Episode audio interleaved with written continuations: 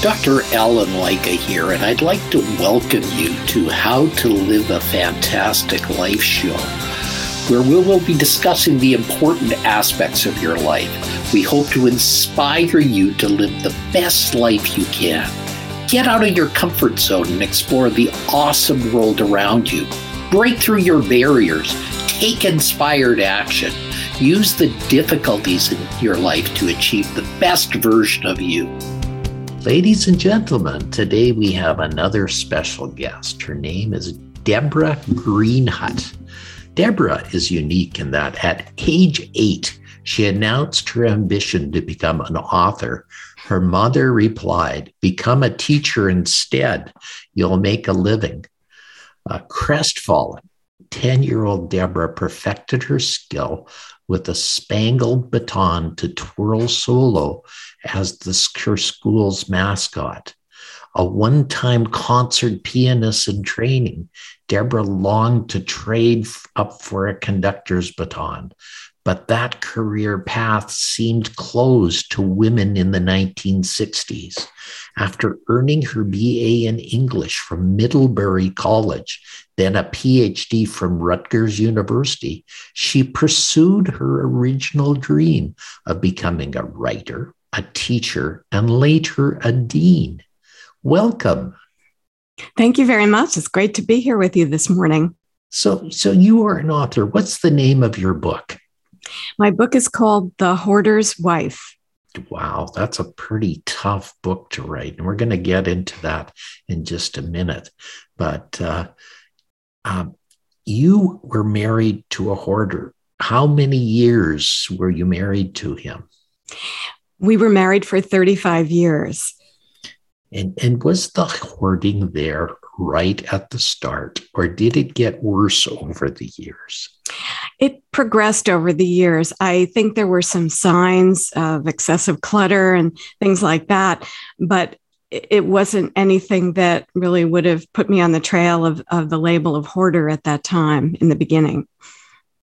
Yeah, that's tough. And, and I'm sure it, it's something that becomes more of a problem. When did you start to realize that your husband was a hoarder? I would say that uh, I didn't want to assign any labels to it. I I just felt he couldn't organize himself to put things away, and, and that was the problem. But my kids in high school actually were educated about hoarding in their family life classes.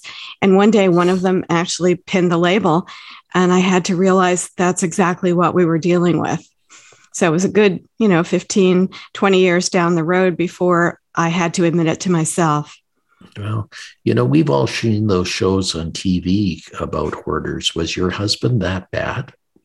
Oh yes, um, I can tell you the the bottom line on all of it was that our house uh, was sold but bulldozed to the ground because it, it wasn't livable anymore. So it does get that bad if you can't intercept it. And from the hoarder side of it, it's very difficult to stop. Yeah this is going to be a tough question. And I know you're not a psychologist or a, a psychiatrist, but what causes a hoarder to hoard? Uh, as I do, I continue to do research on the subject because I also want to understand what was happening to me at the time living with a hoarder. We don't really know exactly. There are a number of uh, places to look. Some people think it goes along with OCD, and there's a lot of material about hoarding on their website, the OCD Foundation. And some people think it uh, coordinates with ADHD. And my husband was diagnosed with both of those disorders. So uh, we could say that. More recently, though, people who are psychologists are saying that this probably comes about from a childhood trauma of some sort. Uh, and the therapy modalities have switched to accommodate that possibility now. So, well, when my husband was diagnosed, CBT or cognitive behavioral therapy was the tool of choice for therapy. Now they're adding psychotherapy into the process, and I think that's very important. Yeah, and I, I think the big thing about it is it often is because from what I've read and so on, is there often is some loss in a person's life. And and that's the trauma you're referring to. And because of that loss, people want to hold these objects around them to replace the loss that they've had. And yes, and, it, it's and almost like a drug that yeah, they, it's almost like a drug. And and mm-hmm. then it gets into the super cycle of trying to hold more and more and more things to themselves to the point that it becomes a big, big problem. That's correct. That would that would certainly apply in my case. Yeah, and and it just literally spirals out of control, and that spiral keeps uh, growing and growing. Now, looking back, was there a way to break that spiral? The best way to break it is not to really let the spiral get formed. So, at a point where clutter starts to take over your life and you have trouble moving around your house, is probably the last point when it might be easy to intercept. Um, I think with the addition of psychotherapy, things might get better for hoarder families or families where a hoarder is part of the, the group um, because it would help to be able to look at that trauma and to try to process it. The methods that were used before were behavioral changes, but because there were some underlying emotional issues, they never really stuck for a lot of people. Yeah, no, it's what one thing to live with a hoarder, but quite another to write a book on hoarding. So, why did you write the book? I wrote the book because, uh, well, my husband died by suicide. And until that point, we had been divorced, but uh, about four years afterwards, he did die by suicide. But up until that point, I thought, I just want to get away. I don't want to think about this at all. But when he died, I thought, I really need to go back and try to figure out what happened to us, what happened to me, and how I was able to stay for 35 years. So I wrote a memoir first, which I will never publish. And then I thought the, the story is important for other people who are living with hoarding. And I wrote a novel instead in order to process those same truths in a way that uh, allowed my family to keep its privacy. Okay. And so your book isn't a memoir, it's really a novel on hoarding. Yes. Ah, that's interesting. Uh, only the names and places have been changed to protect the innocent. well, actually, a little more than that. I did invent a sibling I don't have and a few other characters to propel the story in a slightly different direction. And the main character is that musician I never got to be. Now that's interesting because you know in in fiction we can take on a lot of roles that we couldn't in really life, and uh, sometimes the truth that are revealed in fiction are often stronger than the truths that are shown in real life. That's a great way to put it. Exactly. Yeah. Now tell me, what? You, how would you define and describe hoarding in this day and age? In this day and age, I would say that when you get to a place where your life is being disrupted by the collections of things that you have, you are probably in the zone of hoarding. So if you can't walk around your house or you can't get at essential uh, parts of the house like windows or doors, you are probably looking at a hoarding situation. Well, that's pretty significant. So, what are the starting signs of hoarding? Where, what are the first signs of it? And that way, maybe people might be able to get a grasp of it a little bit better. This this might be a good way to look at the reason for using uh, cognitive behavioral therapy, changing behavior, was that it was believed that hoarders could not make an executive decision about what to keep and what to throw away. And no matter what therapy you use, that is true. My husband could not make those decisions. And he always voted for keeping something because it might be useful later. Now, we don't know clearly whether the, the connection is right there. It might be useful later, is kind of a stand in for that psychology of trauma.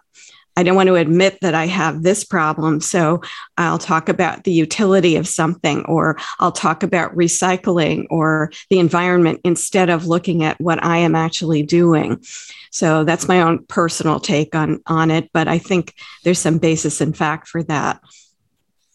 Well, that's huge. And I, I think that that is a pretty significant statement there and something that uh, you are, are saying some very profound thoughts there. Um, collecting is different from hoarding, uh, but the the line in the sand is often difficult to delineate. It, it is because many people have huge collections. Um, there are movie stars like Elvis Presley uh, was a hoarder. In fact, if you look at the number of cars he had, or the number of memorabilia and and uh, just stuff that was lying around Graceland um, after he died, so you could look at that as a way of hoarding. But he had enough space for it. So my definition about interfering with your life might not apply to someone who has those resources, and yet if he had put them all into one house, it would have been very difficult to move around. So I think we, we have to broaden the definition a little bit there. Yeah, there are some people that collect so much that they simply buy another house so they can keep on their collecting yes. abilities. And I, I, I think that's hoarding in in a sense, but uh, in another sense, it's it's probably uh, it's creative in that they've felt a way to deal with it without having to deal with it. Some psychologists identify neat collectors or neat hoarders versus messy ones. Um, if people are allowed to continue and have all those extra spaces and finally run out, it starts to become a very messy place to live. Yeah, and and not only that, it becomes dangerous. I mean, many many hoarded places are fire traps. That they're also um, full of pests and mice and and and other varmints as a result of being unable to clean those environments. Yes, I'm sorry to say we met some of those in our own life. Yeah. Eh, since you've been doing your research on hoarding, what else have you found out that's that's interesting and maybe unique? Well, the um, there was a famous case in New York. I, I don't know if that's the, the ta- track you want to go down called the Collyer Brothers. And they lived in a mansion in Harlem and uh, were hoarders for a long time. At one time, they were gainfully employed and they had functional lives. And over time, they just kept withdrawing and withdrawing. And unfortunately, one died on the way to try to get some food for the other. So the other passed away. But it wasn't until the odors were coming out of the building that the fire department was called and they had to come and, and excavate, literally excavate to find them. So it was a really tragic story. And often, uh, I guess fire departments use the code Collyer Brothers for to identify a hoarding situation rather than labeling it that on radio. So that's one interesting thing I found. Um, frightening story. Frightening but I, story, I, but but certainly it tells how bad it can get when you when you're when hoarding goes to the maximum. Yeah. I also want to say that the hoarding itself is often not what propels people out of a relationship. In my case, it was more my husband's anger. He had an awful lot of depression and anger going along with it. And finally, the anger was too much. And I just felt I, I could not stay and hear any more of this. So uh, it is from what I've been able to read in chat rooms and other places, it's the frustration and the anger that propel people to leave. We do try to take care of the hoarder, and unfortunately, the hoarder may not want to be taken care of. Now that that's understandable, and that is the difficulty that that uh, you know many people that are hoarders also have um, what I'd call emotional instability, where they have anger, uh, management problems. And that is is another part of the scenario where they're dealing with their their anger uh, in inappropriate ways. And hoarding is just part of the spectrum of their personality problem. Yes i feel in retrospect. So so sad that I didn't understand the anger was a defense mechanism to allow him to keep what was making him comfortable a lot of the time. Um, and he could never talk about why he was collecting these things. So I, I, couldn't have known at the time, but it's just so poignant that we weren't able to get to the bottom of it ever. Yeah, that's for certain. And, and I think uh, the difficulty with all of it is, is it's often hard for the spouse in the situation because leaving a situation is a very, very, very difficult thing to do because the fear of the unknown is always there. And, you know, when you're in a situation, it's easy to stay with what you know, but it's much harder to grasp on what you do not know. Yes. Uh, I, when I was divorced, a judge actually said to me, uh, the world is not kind to 60 year old women. Are you sure you want to do this? She had no quarrel with the reason for the divorce, but she was also worried about what would happen to me and what would happen to my husband, understanding that we were somehow functioning, um, if very dysfunctionally. So, yeah, yeah, and and the judge was saying some very uh, poignant facts there. Uh, I, I think the world isn't kind to anyone who's 60 years of old going through a divorce. And I think that has also probably led to your husband's suicide because the world was not kind to him after that. No, it was not. No, it was not. So it's a difficult set of circumstances. And uh, going back over the years, perhaps, and I just throw this out, maybe there was a way out of it. Maybe there was an easier way out of it. Maybe there was some things that you might recognize in retrospect that might have made a difference. I'm not sure. I mean, a therapist told me I would simply have to forget the last 20 years of my marriage in order for my husband to heal. And that was a, a kind of blistering statement. I really didn't know what was supposed to come next or how to do that. And unfortunately, he was creating some very difficult circumstances in terms of our finances, uh, raising our children because of his anger all the time. So it was hard for me to find opportunities to praise him for doing things right, which was now supposed to be my only job. Um, I think a lot of friends who met well would say to me, Why don't you just stop him? Why don't you say he can't bring anything into the house? And from the outside, I'm sure it looks that way to people.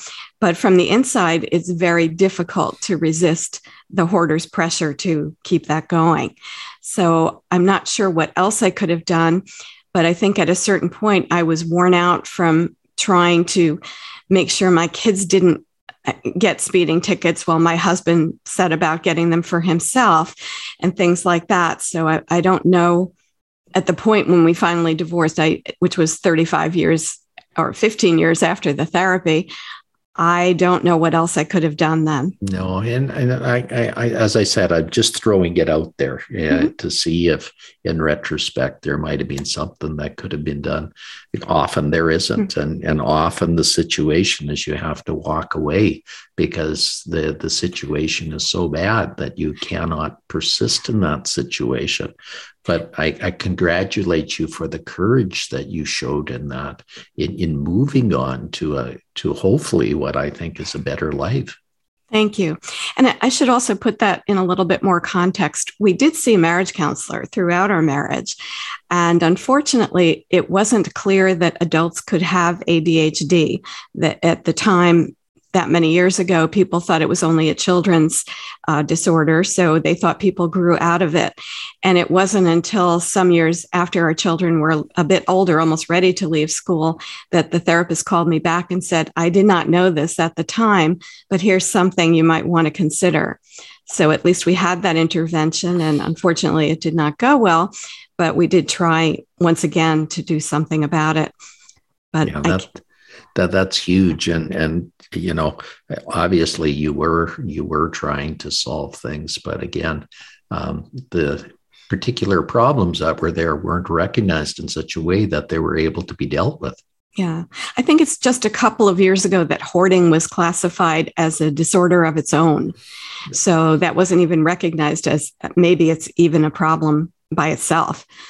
No, that's probably true. Well, Deborah, after all you've been through, how do you live a fantastic life? I live a fantastic life by picking up the threads of creative endeavor that I had to leave behind for so many different reasons over the years, maybe excuses, but also reasons of trying to focus on my family first. And now they're grown up, they're thriving, and it's time for me to write some books, to uh, sing some songs, maybe do a little bit more music again, and the things I've always wanted to do. So that's how I sustain myself, and it gives me more energy than I've ever had in my life. And I'm delighted. Excellent. What advice would you give to a hoarder or a hoarder's wife on how to live a fantastic life? I would say get help as fast as you can, as early in the process. If you think there's a problem, try to get your spouse to to come along with you, whether it's a hoarder's husband or a husband or a hoarder's wife, it doesn't matter. If you get attention soon enough, there are more tools available and there might be something that you could do. Otherwise, you've got to carve out your own life. You've got to carve out some things that you can do that give you pleasure and enjoyment. And I warn you, though, if you stay, you will not have very much space to do them in. Mm, that's pretty profound. And I, I think you have to move on the things as you can. And I, I thank you for giving that advice. Deborah, back to Deborah. It's not Deborah. Sorry. Yeah, it is. Oh, okay. My, my, I'm looking at two screens at once here. It is, it is. I was looking at my next guest. Sorry, Deborah. Uh, so if you could cut that out, uh, ladies and gentlemen, if my editors, Deborah, can you please tell me if you met a younger version of yourself on the street? Could you uh, tell me what advice you'd give them? I would tell that person don't let the losses keep piling up ahead of the good things, the triumphs, the wonderful things about your life life is long and you want to have as much happiness in it as you can. To live your best life, you need to put yourself first. Yeah. And I, I think you've shown that in all the things that you've wanted to do and the things that you really have shown you can do. I mean, you wanted to be a writer, you're now a writer. You wanted to play the piano and be a concert pianist. You now can dabble in that and do more of that you now can do many of the things that you always wanted to do, but never had a chance of doing. You now are on a path where you could truly be fulfilled, whereas before you couldn't be fulfilled that way. Yeah, whether it's five years, I hope, or 20 years, I don't know. But as a late bloomer, I'm thrilled. Yeah, you know, I, I, I think late blooming has a lot to be said for itself.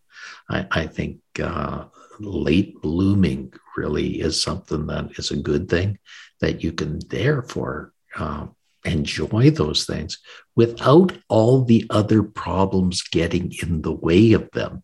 And you know the the nice thing as we bloom as we get older is you don't have those distractions. You don't have those million things impeding on things. You don't have all those things going on, and and that is is uh, wonderful part of our lives as we move on in it. Yes, I'm lucky also to have grandchildren. So there's an, another part of my life that's very rewarding and fulfilling. And I'm thrilled that my sons and I have been able to continue our relationship despite an awful lot of strife at one time. Uh, they've been very kind to me and I love them. Well, maybe you can encourage your grandchildren to take some of the paths that you wanted to go on as well. I, I find that's a rewarding thing. And uh, that certainly is, is one of the paths that as grandparents we can give to our grandchildren, and they can do some of the things that we never could have done because yeah. those paths weren't opened as we were children. That's true. I think a couple may be Broadway bound if they have their their druthers. So we'll see what happens. Well, that's huge. And I, I think that's important. Well, how can people find your book? And could you please name your book for people to do that? And how can they find out more about your world? Sure. I have a website, deborahgreenhut.com. So you can go there and there's a contact form there if you would like to correspond with me. And my book is called The Hoarder's Wife. It's available anywhere that you can order books. You can find it on Amazon. That's probably the easiest place. You'll need those ISBN numbers if you're going to order from somewhere else. And uh, Barnes and Noble has it. And there are also audio versions on Amazon as well as Barnes and Noble. If you not audio versions, I'm sorry, uh, e versions that uh, are might be easier for some people who prefer that format. Oh, that's huge, Deborah. Deborah, I've got to thank you so much for coming on our show today and sharing your wisdom. And thank you also for sharing your vulnerability. You know, explaining what it's like to be a hoarder's wife. It's got to be one of the the toughest situations because you're bearing your your soul to the world and and it's like admitting you know some evil things in your past. And those are tough things that you've dealt with. But I'm sure there's a lot of people out there that are going through this right now that aren't dealing with it well. So that's why I thank you because they might see a ray of hope at the end of the tunnel. I really appreciate that. And I think uh, advice to artists is always to go to the darkest place. So if I couldn't do that, I would not be able to create. So it's been very important to me and um, healing to be able to do that. Yeah, I think writing a book is one of the surest and greatest ways you can heal yourself. And I think that's important as well. So, to the authors out there that are having problems writing, remember it's also it's also good for you as well as the others out there. Exactly. Okay. I thank you for having this conversation today. I have greatly enjoyed it and it's helped me to collect some things in my mind in a somewhat better way. So I thank you. Well, thank you very much. Uh, ladies and gentlemen, thank you for being here today and thank you for listening to our show. Um, I hope it answered some of your questions. And uh, please check back often as we have lots of interesting guests. Also, check out my website, Dr. Allen Lycka, D R A L L E N, Lycka, L Y C K A dot com, because I have a lot of resources for you there. Bye for now. You've been listening to How to Live a Fantastic Life. Be sure and pick up a copy of Dr. Lycka's book, The Secrets to Living a Fantastic Life, on Amazon.com. And you'll want to subscribe right here on this page so you don't miss a single episode. Have a fantastic day.